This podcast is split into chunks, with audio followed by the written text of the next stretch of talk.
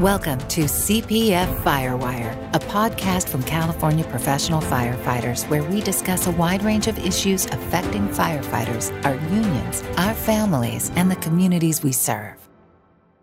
Hello, and welcome to another episode of CPF Firewire, the monthly podcast from the California Professional Firefighters. I'm Brian Rice, I'm the president of CPF. And this month, we're going to talk about suicide in the fire service. It's a really difficult subject. We all know that as firefighters, uh, we come face to face with situations that most people they can't even imagine in their nightmares. And sometimes these events can result in physical injuries, but more often they, they leave us with scars that are below the surface. And as we've come to realize, these hidden wounds can be just as deadly and, and just as, as crippling as a physical injury. This past year, more firefighters committed suicide than died traumatically on the job. Over the past six weeks alone, three California firefighters have died by their own hand. And as we enter Suicide Awareness Month in September, I'm joined today by a brother firefighter who's made suicide awareness part of his life's work on the job.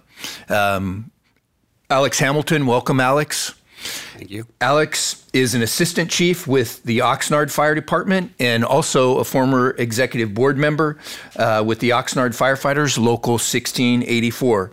Alex is a trained suicide intervention specialist. He's developed a program in Oxnard that has brought suicide awareness training to every member of the department and every member of Local 1684. Alex, I just want to thank you for joining me today. Thank you for having me. I really appreciate it. And kind of we've been talking a little bit, but I'd, I'd, really like to start. Alex, what got you started on on a path to the fire service? What made you want to be a firefighter? Uh, Brian, thank you. So I actually, as you'll be able to tell pretty quickly by the accident, I accent. I grew up in Australia, and uh, I was actually on my way to becoming a, a professional chef in Australia, living on a on a small island that had a year-round population of about 5,000, a summertime population of about 60,000. There really wasn't a lot to do on this island. So I actually uh, joined the local volunteer fire brigade um, out there at the time, and I think I was the youngest volunteer by about 35 years. What year um, is that? That was 1997. Okay. And so, anyway, I, I joined the volunteer fire brigade. We had, I think we, we ran about, uh, I don't know, about 100 calls a year in total. And, but it, the I remember the very first car the very first call I got was a car fire, and it was the most exciting thing. And I was like, you know, I don't know that this chef gig is going to be for me. So, uh, at the time, I uh, the the local fire service wasn't hiring. There was there was a period of sort of five, six, maybe eight years where they just didn't bring new people on board, um, and so. Uh, one of my mentors at the time said, "Go travel for a little bit, go go explore the world, and you can come back to this career. You're young." And so I, I took that advice and and uh, sort of ten years later ended up uh, in the United States and married a Californian girl and and joined the fire service.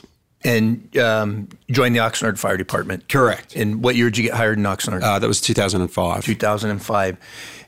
How did you become aware of the mental and emotional toll that the job can take on us? Do you know for for the longest time, I actually I I'd kind of heard about how it can impact us uh, mentally or emotionally, and for the longest time, it um, I would go on calls and not bothered by it. I, I worked at a truck company for a long time in Oxnard, and as a firefighter, and we'd go on traffic collisions and and see some pretty gruesome stuff. Never bothered me, and so I, I for a while I just thought I was different, uh, you know, or maybe we we're a different breed as firefighters. Um, Thanksgiving Day in 2011, that, that kind of changed for me, where we went on a uh, on a it was a, a bicycle versus vehicle uh, traffic collision um, that resulted in the fatality of a six year old boy. And at the time, I had uh, a boy that was about to turn six, and so it it impacted me pretty heavily uh, that incident, and that was my first kind of um, look into to that that toll and it was actually um, I ended up getting some getting some help and, and getting through that that incident. But uh, one of the people that was on the crew with me that day um, came to me uh, probably six months later or eight months later, and he said, "Just not coping with life anymore." And at the time, we didn't we didn't have any sort of support system for for behavioural health, and so that was kind of the the oh shit moment, if you like, that we needed to um, make some changes. And I'm just going to take a little bit of a stab in the dark here because I think we all have kind of those incidents that it's kind of that first time that it, it, it hits you and and I'm going to guess had trouble sleeping, had trouble concentrating, didn't have an appetite, pissed off, irritable at the family. Yeah. You know, we we all go through that. And I tortured my kids when every anytime they'd get near a bike or a skateboard, I'm like, get a helmet on. You know, like I, I yeah. was like, yeah, super reactive to to all, things like that. And did that that first experience that you had with um, whether it was peer w- counseling, what you know back then it could have been CISM, it it, um, it could have been an EAP program. Did you find that that unlocked some keys for you going for, or it gave you some keys to the lock going forward? You know, my experience at the time, uh, we we didn't do anything um, as as as an agency, as a crew. We we we sort of talked about it, and that that was it um, and then and then just kind of moved on. Um, so I, I, actually went outside um, to get get myself some assistance, and, um, and, and that was the way I dealt with it. It was interesting. It, it it took a little while to sort of get get to sleeping again and, and that kind of thing. And and uh, fast forward, just a quick story. Fast forward about five years, I was working on a project. It was actually a bicycle um, bicycle safety video that we were working on, and what we wanted to do was profile a case of of uh, an injury or death um, where where a helmet was was would have been impactful. And so we were looking at lots of these cases that happened in Ventura County, and, and this case for for um, Anthony Martinez Jr. was was the little boy's name. Uh, this case came up, and or someone sent me a clip of uh, of his father talking, and uh, and watching that clip, it it it was sent me right back down that that road again, where I just could not sleep, and it was it was like I was back that same Thanksgiving Day in 2011. So it's it, it's interesting how the, how the mind works and how you how you can hold on to some of those things. It it it just listening, Alex, just listening to that, it, it brings me back. I was a young firefighter, and we actually had a SIDS death, and what was really odd about it is they were twins, and so when when we got there um, started CPR, and I mean it's a, a, vivid memory. The mother asking me if her little one was going to be okay, and and what she told me, what I said was, um, "No, this is this is not good. Do you understand what we're doing?" And and we went through the call, and I went through the misery of it, and didn't didn't really. Um, I sought a little bit of counseling, but not enough. Six years later, I was mowing my lawn and a car pulls up and stops and a lady gets out and you're having one of those moments where you're going something's going on here but i don't know what. She got out and got out with a six-year-old girl and it i had never seen that family since er, before that and it just about put me on my knees. I knew exactly who it was and why they were stopping. That's what kind of started me me on the journey that y- you have got you can't keep living like this because you don't know what's going to float up and when it's going to do that. It, it kind of brings me to my next question to you. What drew you to suicide, not, not only counseling, but prevention in the fire service? What, what got you to where you are today? So it, it, it started once, once I had that, that moment where someone came to me and says, listen, I, I need help and, and we didn't have any good answers. Um, I was executive, um, I was a secretary treasurer of um, 1684 at the time, and realized that we needed to do something different. We we had a CISM program. It it really wasn't um, embraced at all uh, by the membership, and so so everyone would do anything they could to get out of it. Um, and so I started looking around at, at options. Uh, made a friend in, in Frank Leto from FDNY, mm-hmm. and that's where we started looking at a peer support program. And so we we ended up moving towards a peer support program. But within that time frame, we actually had a couple of members that that had uh, suicide attempts, um, and they'd actually reached out to to some of our other guys for assistance while they're actively in a plan. And and so we, we realized that if we are going to go to a peer support program, that we needed to train our, our folks better to deal with those kind of situations. It was actually Frank Leto that um, introduced me to uh, the Living Works suicide prevention model.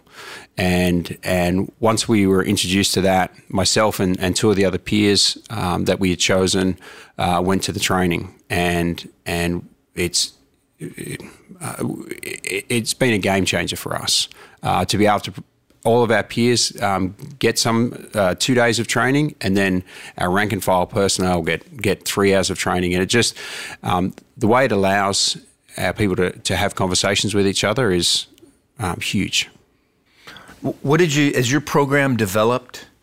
Um, I mean, we know why it's important, but as your program developed um, and you started to have interaction with the members, even in a training, even in a training se- session, what kind of things did you did you and um, uh, the members of 1684? What kind of things did you learn or come to light to you that you just didn't realize before? Do you know? I think um, one of the biggest things is, and and this in part is the the strength of a peer support program was that it's not it's not just the calls, um, although obviously the, the calls have significant impact and there's things that we can recall in an instant, but it's it it's the shift work, it's the lack of sleep, it's issues going on at home, it's overtime slows down or picks up, and you, you're you're at the station for, for way too long, or you know, there's all these other things that we, we started to learn, and then um, just being able to for our members to be able to connect the dots. Other members are going through exactly the same thing, and and so being able to to empathise with each other on those things um, really allowed the, the conversation to open up. It, I mean, it's a really difficult conversation to have among firefighters. Um, if you're a peer supporter, uh, you have some training there. But talk to me kind of about the difficulty. I mean, you've encountered prior to the program that you instituted, and then how has that changed after? I mean, there's nothing harder than asking or talking to a member that possibly has suicidal has suicidal thoughts. What have you what have you seen change from the difficult the difficult period prior to training and then after? What what's opened some doors for your members? Do you know to be to be perfectly honest, I think it still is a very difficult conversation, and and even even today, and we've we've been doing this for, for about five years now, and and every new uh, group that comes into every new academy that we have in Oxnard goes through the three hour suicide awareness class. Um, go go to three hours. Give me the the three hour suicide awareness class. Oh, three hour. Got it. Got it. Yeah. Your and, accent and, got me a little there, brother. okay. Uh, but it's um, so it, it's always going to be a difficult conversation, even with the training. And so in in my career, I've asked um, three of my uh, brother firefighters if they're thinking about suicide, and and every one of those times I've had this enormous amount of anxiety, and you know it's that whole analogy about the duck. You know, you're kicking your legs frantically underneath, but on top you're, you're looking calm. It's it's kind of that feeling where where inside you're just all in turmoil and in knots, but you need to get the question out. And and each one of those times for me, the the answer was no, and and I believe them. Um, but it's uh, it's not always that way, and so so it, even with training, it's always going to be a difficult conversation. In I mean, we know this as firefighters. We've all been on suicide calls um, in the public, and gender, age. We, we've we've seen a lot of them. Do you think that we as firefighters and, and being around death, but definitely being around suicide, can that be impactful on what kind of thoughts that we have, the problems we're going, we may be going through? Does that does that add to a firefighter's load um, when they're dealing with behavioral health issues? Do you know? I, I, I think yes, it can, but I think the the bigger issue is that. Um, I, sometimes the, the thoughts of suicide can kind of creep up on somebody. And as a firefighter, we, we're often going on people that are in crisis. And so, if I can take a step back for a second, if, if you consider um, suicide risk kind of like the pain scale. Like you ask somebody if they're in pain, zero to 10, 10 being the worst pain you've ever felt. Well, the risk of suicide kind of works the same way. So if you're a nine or a 10, you're actively in a plan, right? You you you want to kill yourself. Right. Whereas if you're a one or a two, you maybe just need to talk to somebody. You know, at, at like a five or a six, maybe you need a referral to a clinician. But it, so if you look at it like um, suicide risk on that scale, I think one of the issues that we find is that firefighters will often go on calls of people that are a nine or a 10. And so they, they may be having a hard time. They may be dealing with stuff. They may be wondering what life's all about. But they will look at those, those um, patients that they go on and say, I'm not that. Mm. I'm not that. So I'm not at risk of suicide. And I think that's where sometimes it can it can kind of creep up on you because because they see them they don't see themselves as that person. Those calls that they go on, um, and then I, I think the other thing is when we're on those calls and and I know I've done it through my entire career, and I think most of the, most of the people in my department have done the same thing. Whereas, um, are you thinking about hurting yourself? Um, are you trying to hurt yourself when we're on those those suicidal subject calls? And and really, you're asking that question to figure out: do they need an ER or do they need um, mental health uh, mental health assistance? And but asking that question of somebody you know or love is a way different question. And asking if, asking someone you know or love if they're thinking about hurting themselves, they can honestly answer. They can be at risk of suicide and honestly answer the question no. They're not thinking about hurting themselves because they're thinking about ending the pain. And that's where, and part of the training that we talk about is you need to ask a direct question. And so, because it, and, and even when we do role plays in the training, people have a really, really hard time saying the word suicide. If they're thinking about a family member or a coworker they're close to, saying the word suicide is, it's hard to say. It really is. It, it, it's not natural um, it's not natural to look a brother or sister in the eye and, and ask them, even suicide's kind of putting it nicely.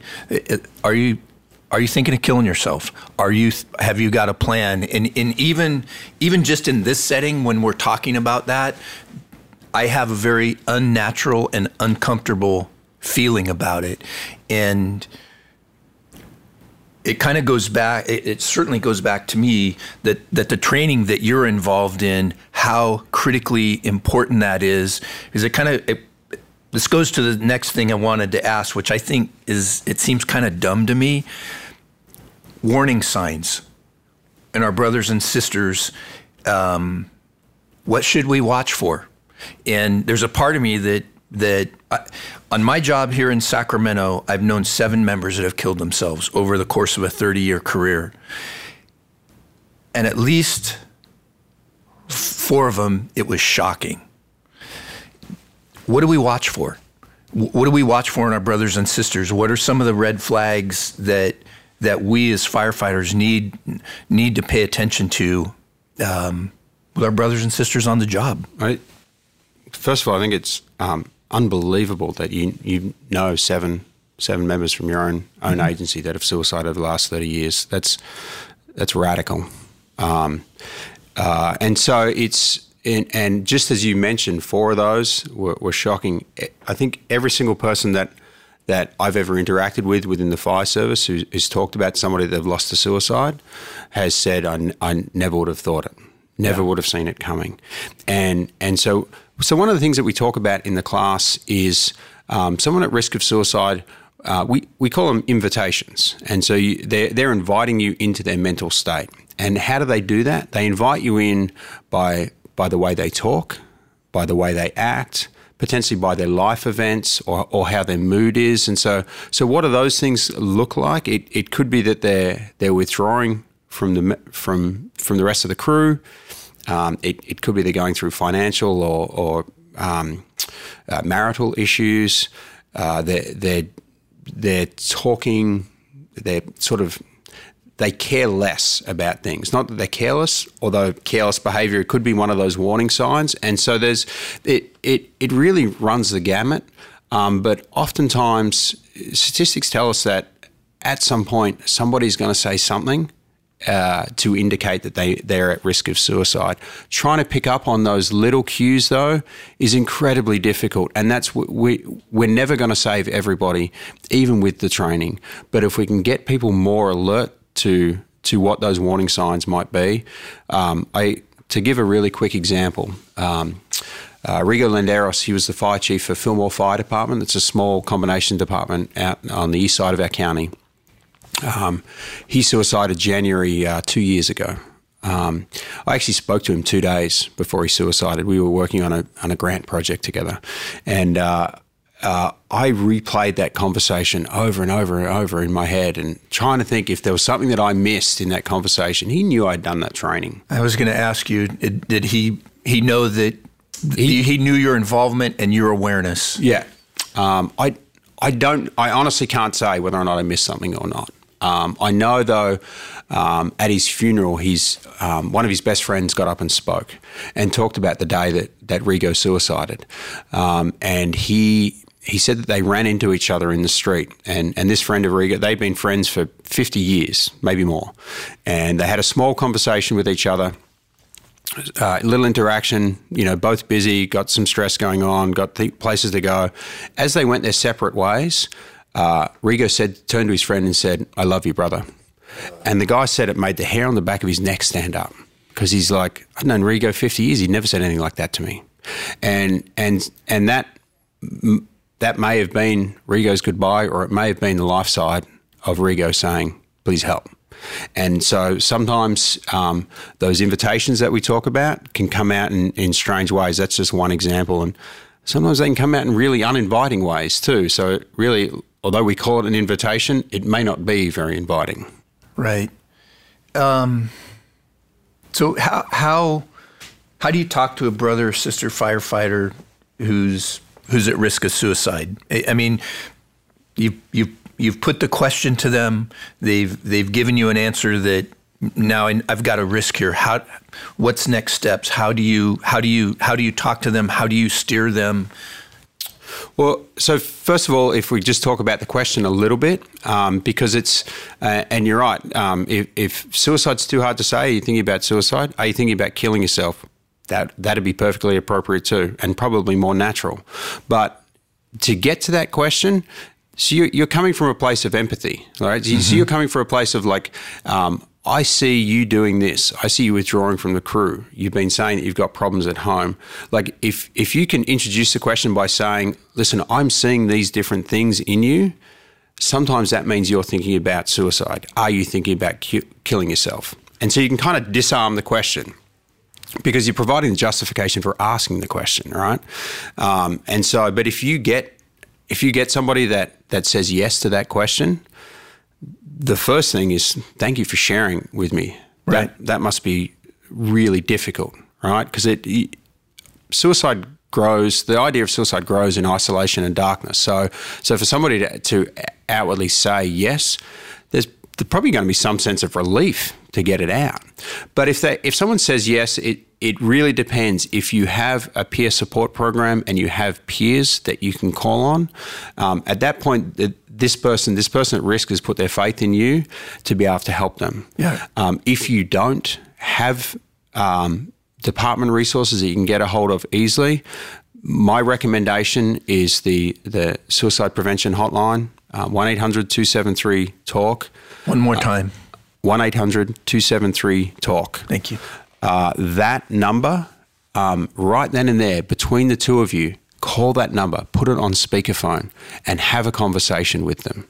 That no, like it, that number is just it's it's sort of everyone's saving grace. If you don't if you don't feel comfortable having the conversation, if you don't uh, feel equipped to have the conversation, call that number and and put the phone between you and put it on speakerphone.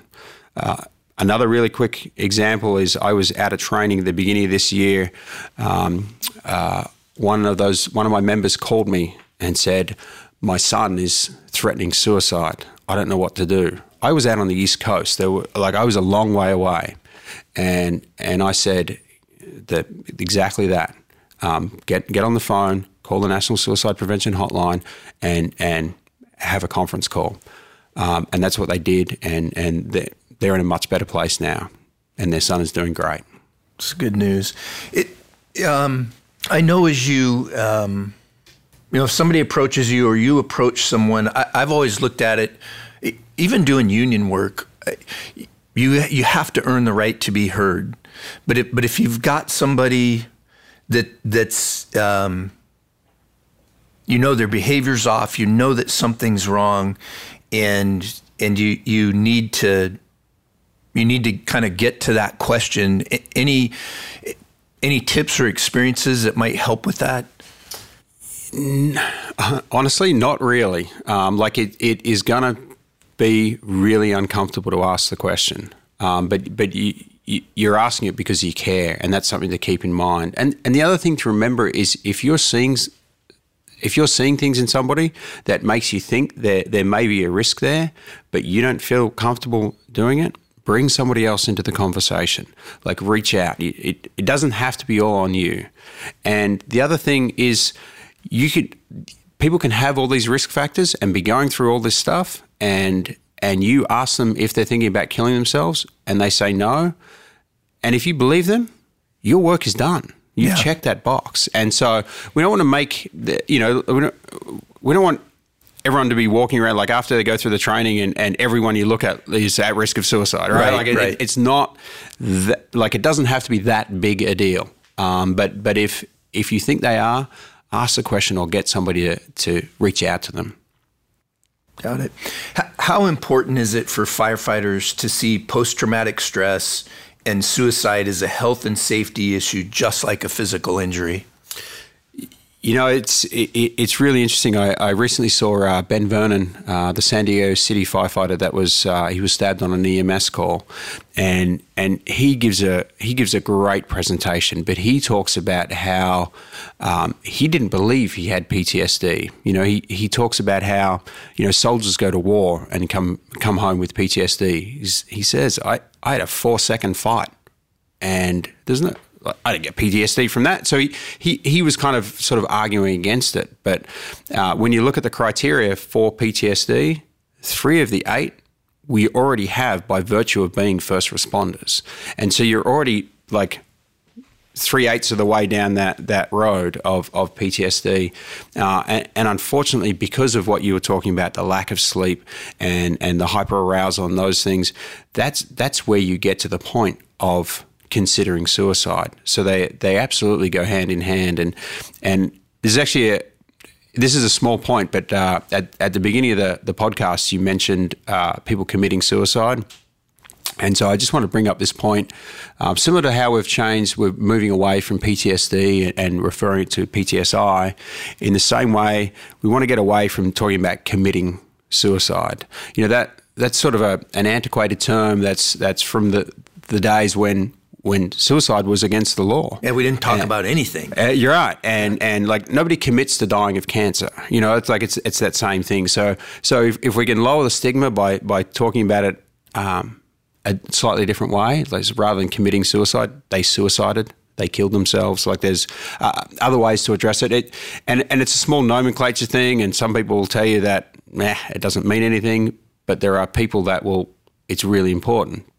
Just like with with PTSI. Right.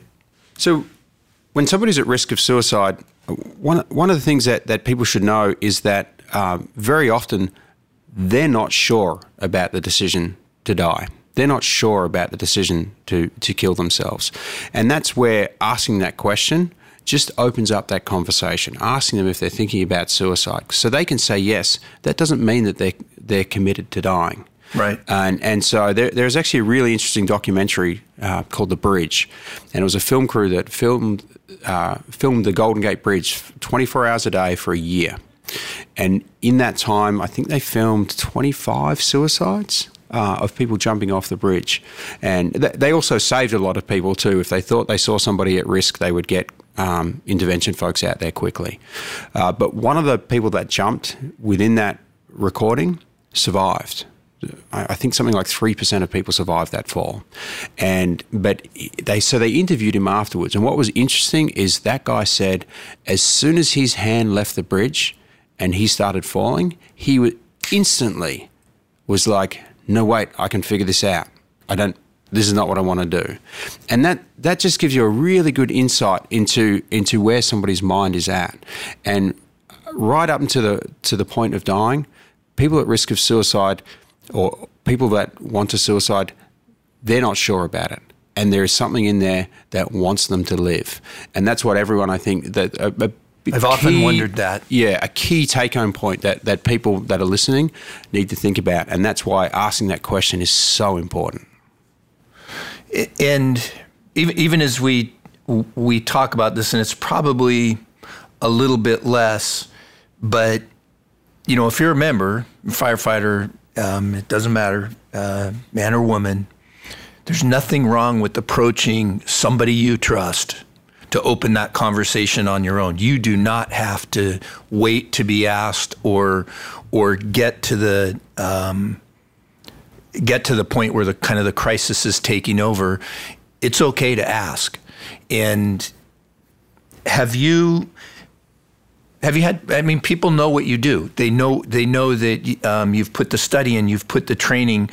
have Have you been able um, as a local to see some of the brothers and sisters make the approach as opposed to um, having you come and start a conversation?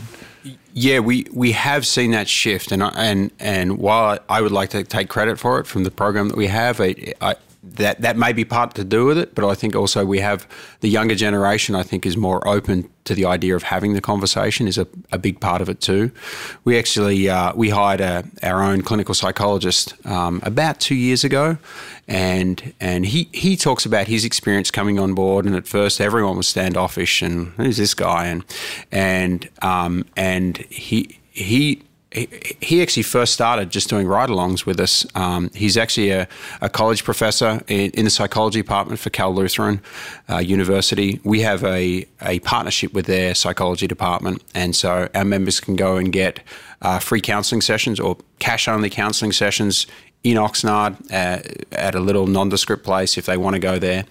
But he just started doing ride-alongs with us, and, and when we were like, we really need a clinical psychologist – we ended up um, bringing uh, Ryan Ryan Sharma on board, and uh, but he talks about how uh, there was a palpable change where the membership started to uh, trust him, and now he'll show up at department events. He showed up at a, a firefighter of the year ceremony a, a while back, and uh, people coming up to him say, "Hey, doc." I really need to come and speak to you.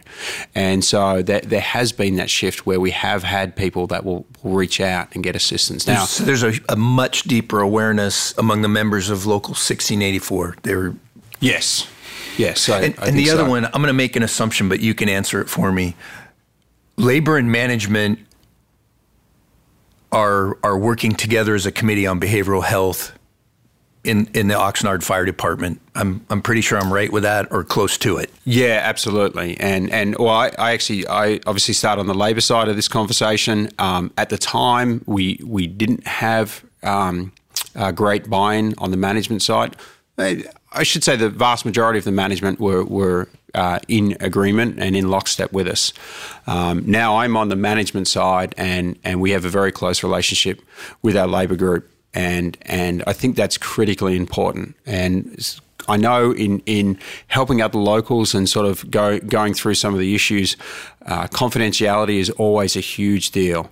And and when it comes to suicide, you can never promise confidentiality, but you can promise discretion and we can do things with a level of discretion. Uh, I know one of the things from the management side, they're always worried about, well, what if a what if a peer or, or a suicide interventionist finds out about a policy violation? And my response is, I don't really care, to be perfectly frank. I don't like. I'm I'm not interested in the policy violation, particularly if it's because this person is at risk of of doing self harm, and so, but. Th- that that is as a management group that that's a difficult uh, a difficult thing to deal with, and so but but being able to provide some from discretion confidentiality where you can, absolutely need to need to keep that to yourself. So right, it. Um you kind of you did stress it. It is it is very important that labor management have a working group, a working committee on behavioral health, and and where to go with it. It sounds very much to me like um, Oxnard, um, the local and the fire department have really worked um, together in into a spot where where they have success. Um, coming up in September, we've you know a Suicide Awareness Month. Um, CPF and the Cal Chiefs um, we're working with CalJAC and OES um, to reach out to, to, departments and hold um, a safety stand down.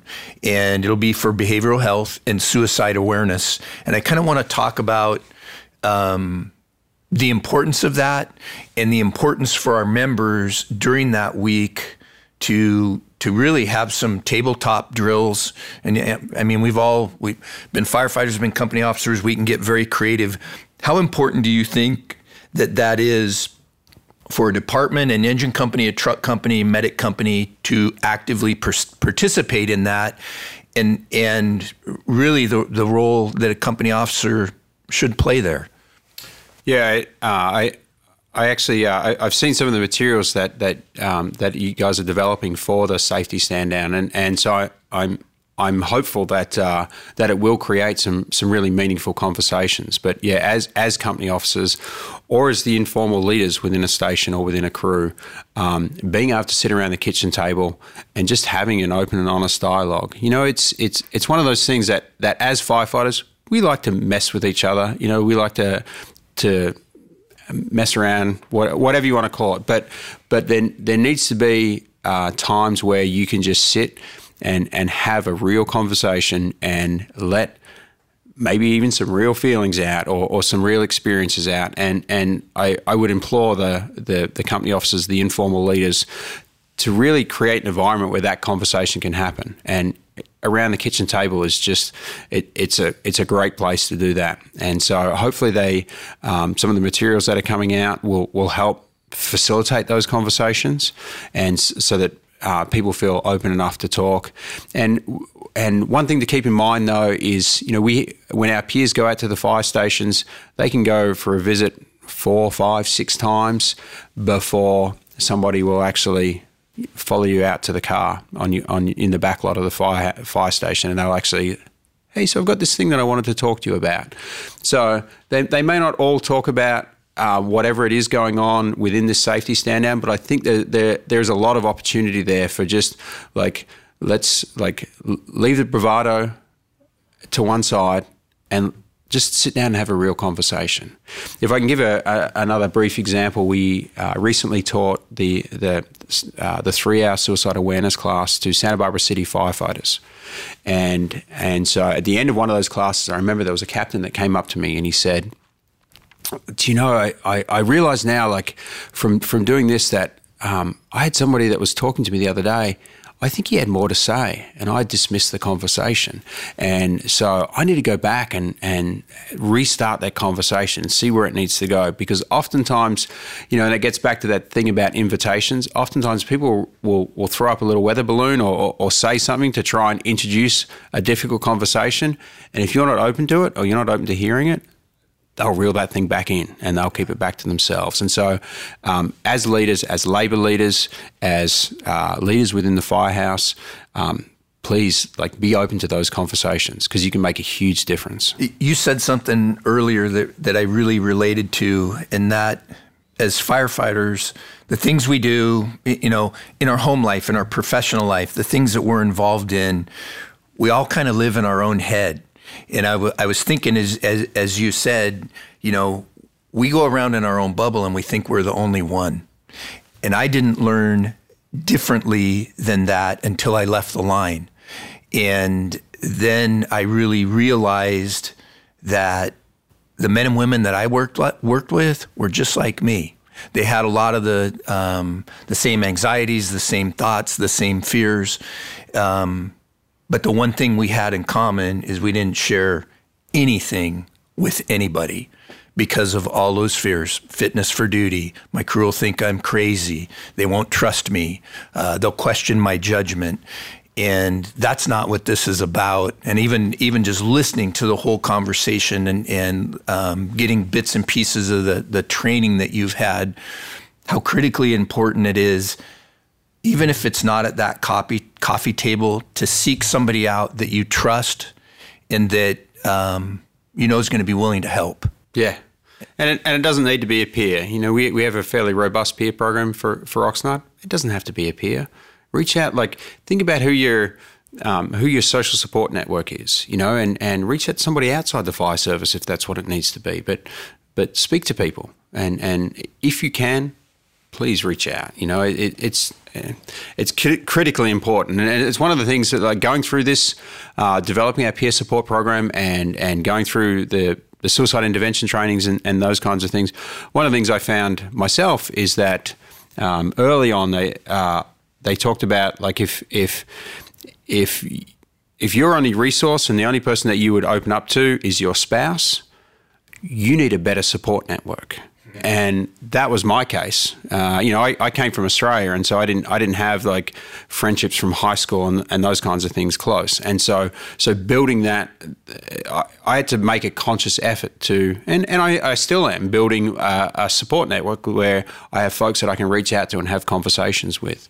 And so that that's something that um, it's just good advice for right. all of us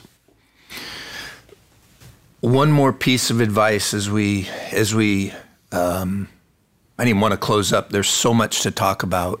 Yeah. But as, as we, as a profession, have really tried to open the doors to behavioral health and suicide suicide awareness, we, we've had many of our members come forward, both active um, and retired, and they've shared their stories. But we know that there's it's probably like an iceberg. For the number of people that have come come forward, there's probably twice as many that still suffer in silence. And and for our members, our brothers and sisters that that that are there in that that place that they're suffering in silence over this, what advice do you have for them? Uh, like I, I feel for them. You know, it's it's it, it has got to be incredibly difficult if if they if they can't share and and all I would say is is take that first step. And again, if you don't have somebody that you feel comfortable reaching out to, call that same suicide national suicide prevention hotline, uh, one 273 talk. Like those folks. Um, once again, for those of you writing it down, 1 800 273 TALK. But um, calling those people, like if you want to have an anonymous conversation, call them. And, and then you don't have to, um, you know, if, if, if, if you don't feel like there's somebody you can reach out to, but, but keeping it to yourself, you can't get through it on your own sometimes, and you need to reach out. And and so, uh, whoever that person is, do it. Make it make it your homework for for uh, Suicide Prevention Month uh, to reach out. Alex, I just, on, on behalf of all 30,000 members of the CPF, um, I want to thank you uh, for being here today, um, not only sharing your story, but sharing your knowledge and just your willingness to impart that. I know that we'll have more discussions down the road, and uh, I just thank you very, very much. Uh, it's truly an honor to be here today. I, I really do appreciate it. Thank you.